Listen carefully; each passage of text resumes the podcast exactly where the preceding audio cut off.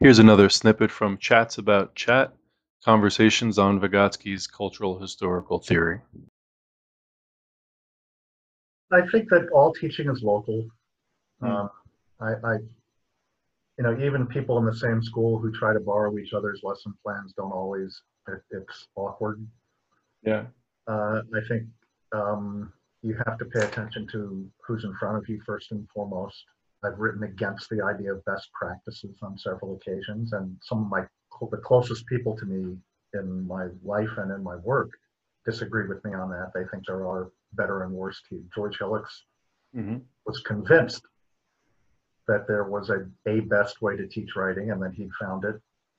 Um, but then nobody does it. So the teaching method I used to use with, uh, I believe freshmen or sophomores in high school, it's a very simple thing called sentence combining, which is designed to help kids um, expand their syntactic maturity.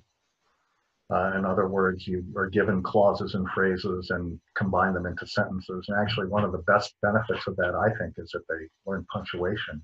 But there was a meta-analysis by uh, Graham and Perin that came out that got a lot of attention about a decade ago. And one of their findings was that in their meta-analysis of pedagogy for teaching writing, sentence combining is one of the things that we should do more. And I thought, I did sentence combining, but I, I did it at a level. I would never do that with juniors. I would only do that with the, you know, the younger kids who's, who really need that syntactic uh, work. And so it just, and, and also sentence combining for how long? Do you do it for three months? Do you do it for a little at a time, you know, spread out? There's no, just the idea that sentence combining is a best practice because it did well when people studied sentence combining doesn't mean that everybody should go out and do it. Uh, I think there's a time and place for it. I do think it's good pedagogy when used selectively.